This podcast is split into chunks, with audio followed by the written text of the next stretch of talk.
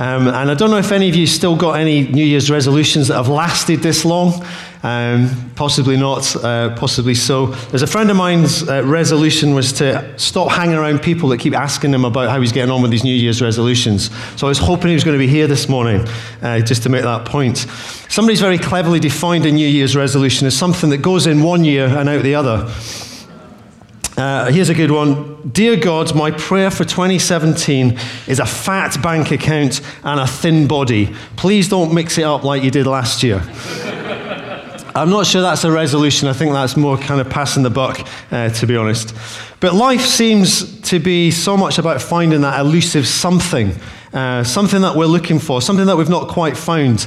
And uh, sometimes people talk about a God shaped hole uh, in our lives. But maybe that's a little bit too simplistic because, yes, we're, we're called to love God, but also we're called, called to love one another, uh, love our neighbors uh, as ourselves. and even Jesus had a number of dimensions to his life. It talks in Luke 2:52 about how he grew not only spiritually, which he did, one was an important part of his life. It says that he grew in favor with God, but he, he grew relationally. He grew in favor uh, with man. Um, he grew in wisdom and intellect. It, it, talks about his wisdom growing. And also physically, his stature, um, his health, I suppose, and his strength grew as well.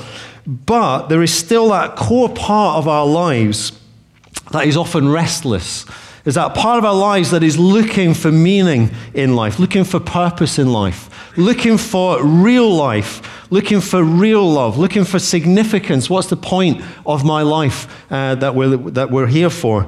Sometimes it's trying to understand who we are, um, and people trying to find themselves, people looking for acceptance. People searching for satisfaction.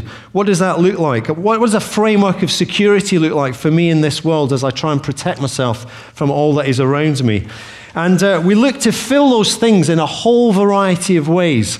Um, and we see people around us doing so also. And yet there's this invisible, kind of often unknown appetite deep within each one of us that demands that we feed it with something. And uh, we feed it in so many different ways. But what is the key to this restless heart that we have. Because people have a need for love and affirmation and belonging. And acceptance means that we try to fill that with, with friendships, with relationships, with laughs, with nights out. Um, and sometimes we, we misuse those friendships, we misuse those relationships, or we become driven like things which is very popular today, which is the fear of missing out. And we have to be at this, and we have to be, be where everyone else is on social media with that. Perhaps it's the pain of loss or disappointment or hurt or rejection that means that we try to fill it with things that will numb the pain. Very often it's alcohol or drugs or, or excessive eating or whatever to try and forget the pain, to distract us, to comfort us, and to sometimes to project that pain onto other people. And we see hurting people hurting others. The need for security means that we're often trying to pursue money or stuff, uh, other protective measures or insurances in our lives. And the desire for significance and purpose and meaning leads us to pursue sometimes work practices that perhaps are not the healthiest, um, driven by wrong priorities, often at the expense of those nearest and dearest uh, to us. It can even be that we pursue religion or some philosophy in the hope that it will try and make us a better person in some way. And at different stages of life, I think we find ourselves pursuing different ones of these. Thinking, I realize now that the last one wasn't all that it was cracked up to be. Uh, but maybe the next one will be. And so we head off into that one the new promotion, the new experience in life that we think is going to make life uh, what it's all about.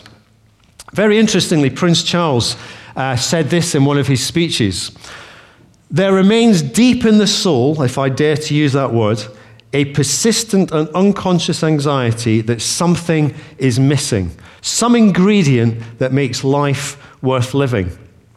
And uh, St. Augustine, um, uh, well known uh, kind of father of the church, as it were, paraphrased by C.S. Lewis, Blaise Pascal, other great thinkers, said this that you have made us for yourself, O Lord, and our hearts are restless until they rest in you. Restless until they rest in you.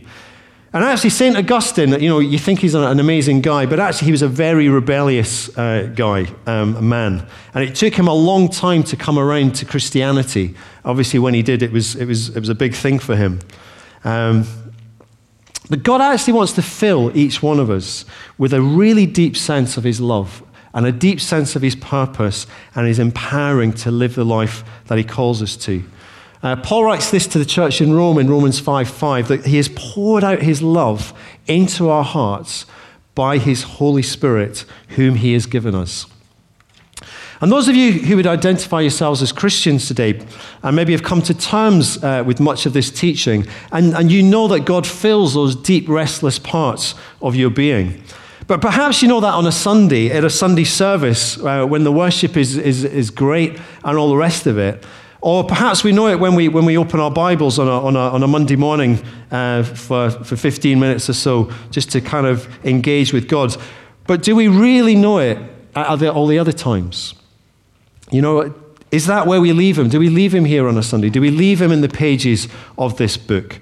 Or does he travel with you into the office? Does he travel with you into the classroom um, at uni or college? Does he travel with you into the media company where you work?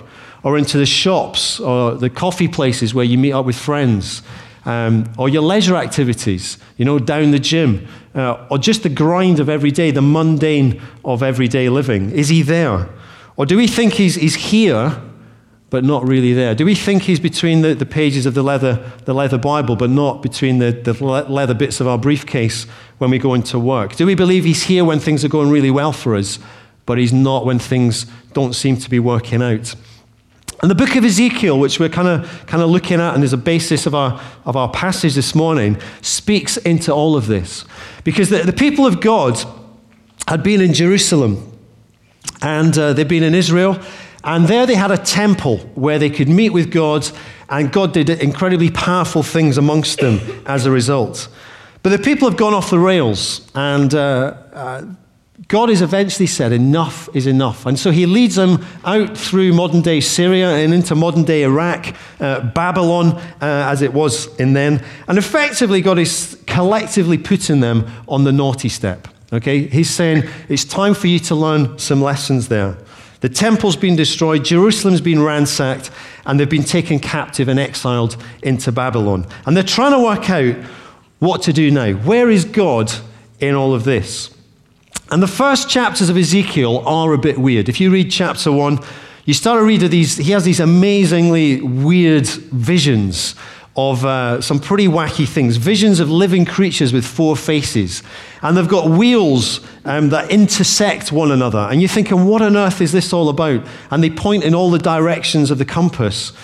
But in a nutshell, it's a vision that says that God is not restricted to the temple. He's not restricted to Jerusalem. He's not restricted to being only at work in Israel.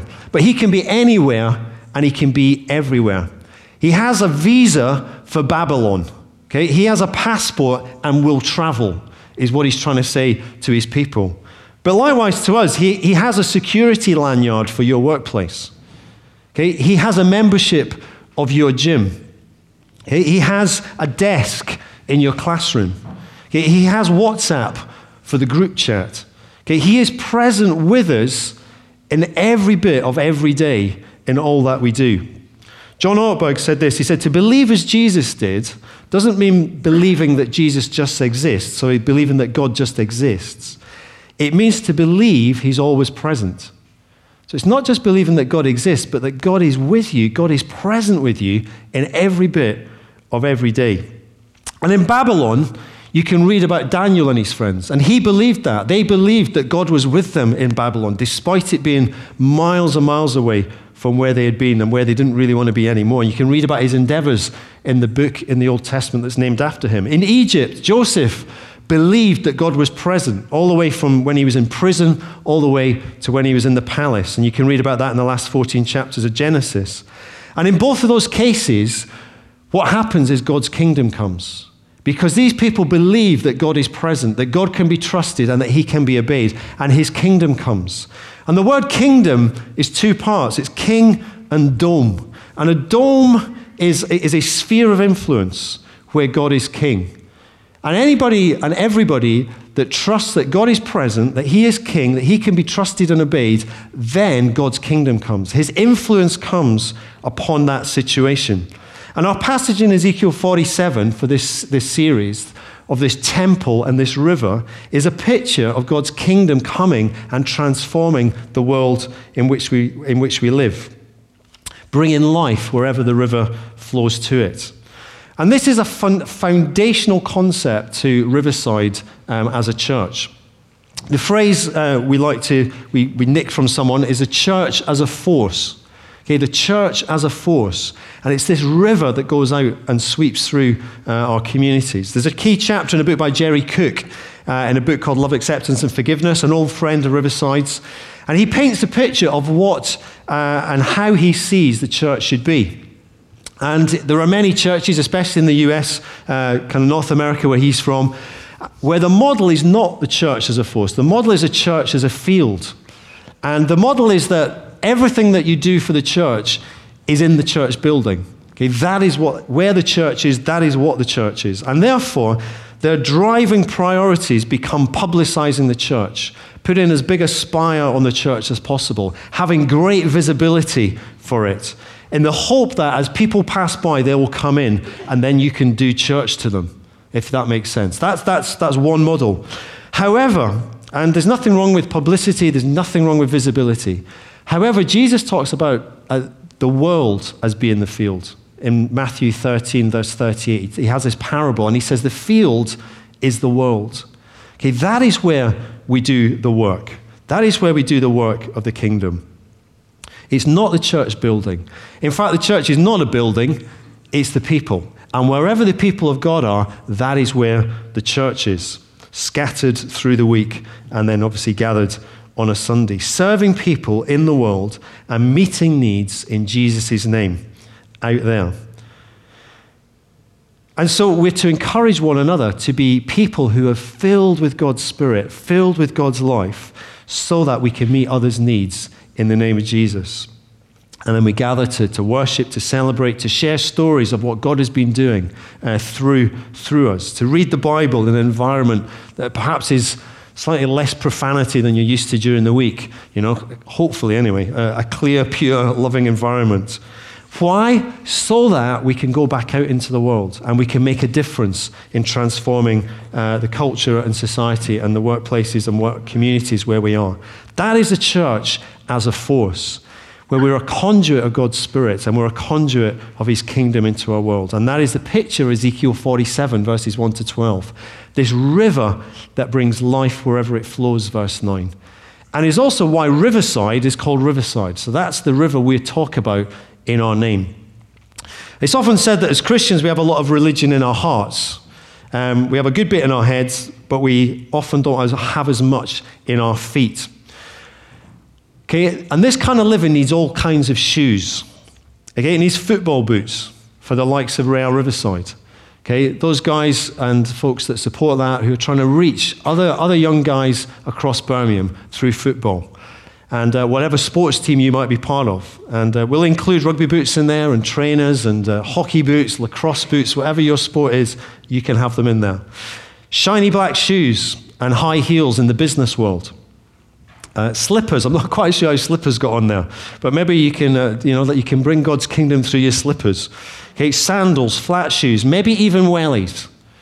Okay, whatever walk of life you're in, we're to bring God's, God's kingdom.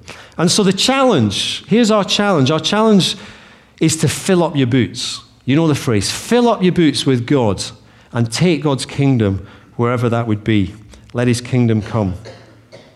John chapter 7, as uh, Tim also read, verse 38 Whoever believes in me, as the scripture has said, streams or rivers of living water will flow from within him. And this is Jesus' reference to Ezekiel 47. This is his reference to that river from the temple and the flow of God's Spirit. In fact, the word rivers is, is a plural that Jesus uses here. Um, and the root word in Greek for, for rivers is, is potamus. It rings a bell. Okay, it's where we get the word hippopotamus from. Hippos is horse, potamus is river. He's a water horse. Okay, quite a formidable character, the hippo. Um, and the idea is that this is a forceful river. This is a raging river, as it were. And the Nile uh, was considered, particularly when it was in full flood, to be a raging bull. And there was a lot of mythology around all of that. But even the hippopotamus, I can imagine, if you met face to face in a river, would be a, a formidable uh, um, confrontation. Um, something quite powerful. And Jesus uses uh, the plural here, rivers. And you could just imagine, you know, all of the rivers of the world, you know, the, the Nile, the Ganges, the Mississippi, the Jordan, the Amazon, uh, the Danube, whatever, all together. That is, that is quite a, an inexhaustible and abundant flow of water that you come in. And that's the, the picture here of this river of God. You might imagine rushing waters down a ravine after the heavy rains, or it's not limited to the waterfall, but it's coming down all the sides as well. Excuse me. But the key here is that the water is flowing. Okay, it's not stagnant, it's moving. And when it hits the Dead Sea, it brings life. Because the Dead Sea is too salty for anything to live. And the reason that it is dead is because there's no outflow. Okay, water hits it, it evaporates. Water enters, it evaporates, and it just gets saltier and saltier. Nothing ever flows out from it. Um, because there's no outflow, there's no life. Um, and therefore, nothing can be healthy or live there. But the rivers of living water, Jesus says, flow from within him and then from us. They flow out from us. And it's as they flow to this world that actually it brings life. Um, interestingly, even with the temple, it's only a trickle where it starts. And if you read the passage, as it gets deeper and deeper, it's out there in the world. The further away it gets, the further out there, the more water there is in this amazingly supernatural kind of way. And so the living water flows, he says, or will flow from his disciples into the world. It literally flows from within them and uh, is available to others, to anyone else who is thirsty, anyone else who will believe. Um, as Jesus said in the Sermon on the Mount in Matthew 5, you know, blessed is he or she who hungers and thirsts after righteousness, for they will be filled. So if you're here today and you're looking for, for righteousness in your own life and, and around us, then come and be filled today. So there's a force to this, there's a fullness of this river that transforms lives, it transforms communities, and it comes through kingdom people, the church as a force. Secondly, what is the source of this force? Well, actually, the force is a person. It's God Himself. And Jesus refers to this uh, picture of the river flowing, and He says it's the Spirit of God Himself, for whom those who believed in Him would receive. And Ezekiel, again, in chapters 40 onwards, has a, has a vision of this future temple, considered by some to be uh, perhaps the millennial temple when Jesus returns. But the key application for us is that the source of the river is located in the temple of God. Okay, the place of worship, the place of connection with God for the Jewish people. And that is where they met with him. But Jesus says to them in John 7 and he says this at the temple. He says, If anyone is thirsty, let him come to me and drink. Whoever believes in me, streams of living water will flow from within them. What he's saying here is that the source of this river is not a place, it's a person. The source of this river is Jesus. He is the one that we come to to find our deep human need for love, for security, for significance, for healing, for wholeness, for life. He is the one who ultimately satisfies those deep human hungers that we talked about at the beginning, and now gives us purpose and power to transform our world. But we can learn some parallels, um, I think, from the structure of the temple. Um, there's a Dutch theologian, a guy called Kuyper, who said that the structure of every human being resembles, in some way, the structure of the temple. And it's in its simplest form, you know, the portable temple that they had, the tabernacle that they used to carry around with them, had an outer court, which is where the cow is. Okay, it had a holy place, which is the first bit of the building with the looks like the French flag on it. I'm not quite sure why, um, with the altar in it, and the most holy place, the inner sanctum. Now, the outer courts is where everyone is allowed. Okay, and that's a little bit like our lives, our, our open public lives, the bits of our lives that everyone sees. You know, the bits of, of my life that you can go and talk about and comment on afterwards. Okay, all of that. There's the holy place, secondly, and that has restricted access. It's a much smaller chamber uh, where only those that you admit are allowed. And that's a place where we might share and pray with those close to us. And that brings us life. Uh, there are a few people perhaps where we can tell everything to, you know, all of our secrets, people that we can confess to, people that we can pray with uh, about those to receive forgiveness and strength for the future.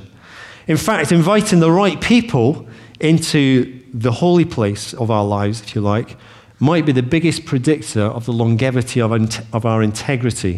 You know, those people that are still going 10, 20, 30 years on are often those that have made themselves well accountable to others and the support and prayers of those. But then there's the, the most holy place, the Holy of Holies, and that is a very small place. It's a carefully guarded place. In fact, there's only room for one person in there, and God. Okay, in the Old Testament, it was the high priest. But because of the cross, because of the resurrection, we now have access. But in a sense, it's still there for just you and God. Now, that is an incredible privilege and an unspeakably precious opportunity that each of us has. But if all is not well there, then it doesn't matter how much glory and success there might be in the outer courts. Ultimately, that won't sustain us. But if all is well in that sacred place, if your life with God is good and real and wholesome, then it doesn't matter what disturbances come in the outer courts. None of that can destroy you. And we see how Jesus was challenged continually by people out in the outer courts. But, but he stood firm because his central relationship with his Father was right. And when you look at Jesus' life and how he prayed, you see all the time that it began with that place with his Father. You know, everything that was life bringing, everything that was life giving, flowed like the river from that place of relationship with his Father. And things got tough in his life. You know, things got very tough for Jesus. It wasn't all plain sailing for him at all. Um, you know, Jesus goes off to pray when he's, you know, there's that kind of the sadness and the, the, the concern, if you like, for John the Baptist who's been arrested and eventually killed. You know, and that's pretty significant persecution, and he, he steals himself away to pray. He goes off to pray when he, he needs strength for his work and the demands that that brings to him. He goes off to pray when he's concerned about loved ones um, you think of uh, Simon Peter, and he sees Simon Peter is going to be tested and he's going to, be, he's going to go through some trials. But he doesn't lecture him or try and fix him. But what he says is, I've prayed for you, Simon Peter, that your faith may not fail. And there may be people even this year, but that's, that's your prayer. You know, the people that you need to be praying that their faith may not fail in those situations friends, family members, whoever it might be. And he prayed when he faced insurmountable problems. You know, the Garden of Gethsemane, you know, the night before his execution, and then ends up surrendering his life to his Father afresh. But that connection with God, that inner place, that private room, that gives strength to the outer life.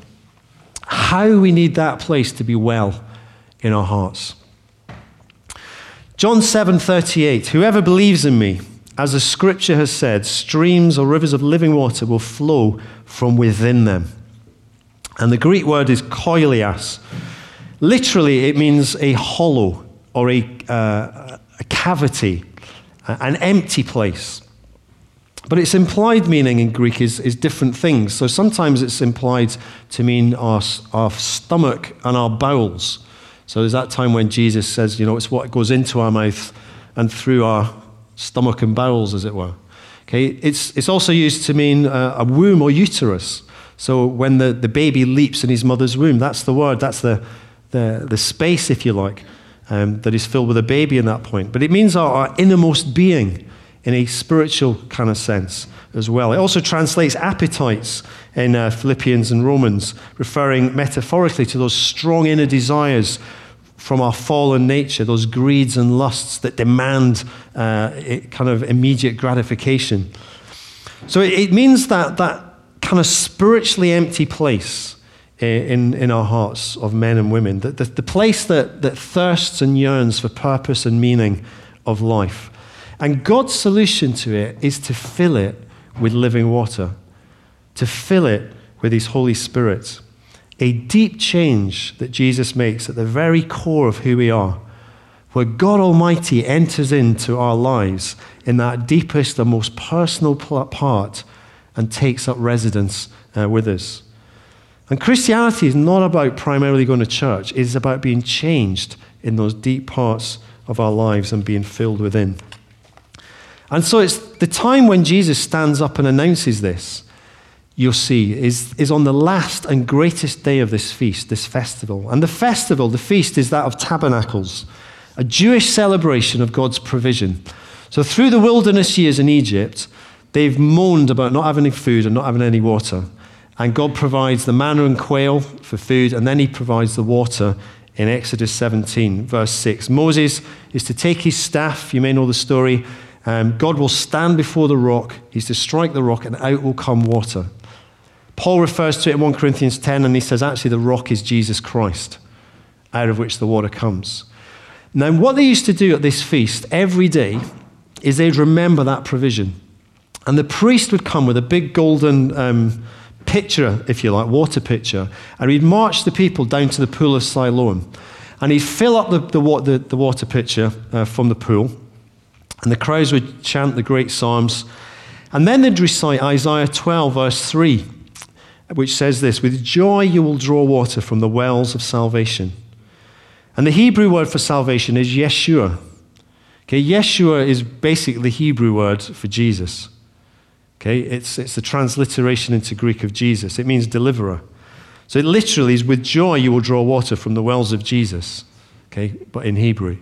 And then he'd march them back up to the temple and he'd pour out the water as a kind of prophetic, dramatic uh, um, dramatization, really, of this river from Ezekiel 47. So this is what they're doing. And on the last day, okay, at this point, Jesus stands up and says, if you're thirsty, come to me, and I will give you living water. I'll give you real water of life.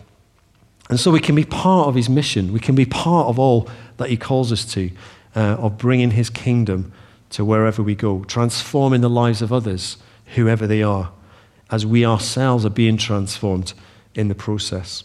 And so his great commission is as you are going into all the world, as you are, whatever shoes you're wearing, as you are going, Make disciples. Okay, make disciples. Um, bring, your, bring the kingdom of God to other people of all nations. Actually, all, don't choose. This is for everyone. You don't get to choose who comes. Okay, I know we, we like to choose who we're going to invite. We probably shouldn't. We should probably just invite those that we have the opportunity to invite because we never know and teach them to obey. That's God's great commission. But there's a second great commission. And it's this. He says to his disciples in Luke 24 49, Stay in the city until you've been clothed with power from on high. And in Acts 1, wait in Jerusalem for the gift my Father promised. For John baptized with water, but in a few days you will be baptized with the Holy Spirit. So there's a, a filling by God, okay, being filled, and then there's a flowing out so that life comes to others. There's that initial filling and then an ongoing flowing from our lives. So this morning, perhaps you are someone who needs to ask God to fill you. You know, perhaps you, you've never been filled, or you don't, you're not sure if you've ever been filled um, with God's Spirit. Or perhaps you already know you have His Spirit, but the flow needs unblocking in our lives. I think one of my least favorite jobs is unblocking the sink or you've got to go and unblock the drain. It is a nasty, nasty job, and I put it off for as long as possible. But there comes a point where there, you, can, you can go no longer. You cannot exist without unblocking the sink or the drain. And there's some nasty things in there. But once it's unclogged, there's free flowing water, and there's, there's not that stagnant smell. But uh, sometimes we let some pretty nasty stuff lie there for quite a while before we, uh, we actually take action. But perhaps at the start of this year, you know, let's find that one to one place with God. And let's unblock the things uh, of our hearts.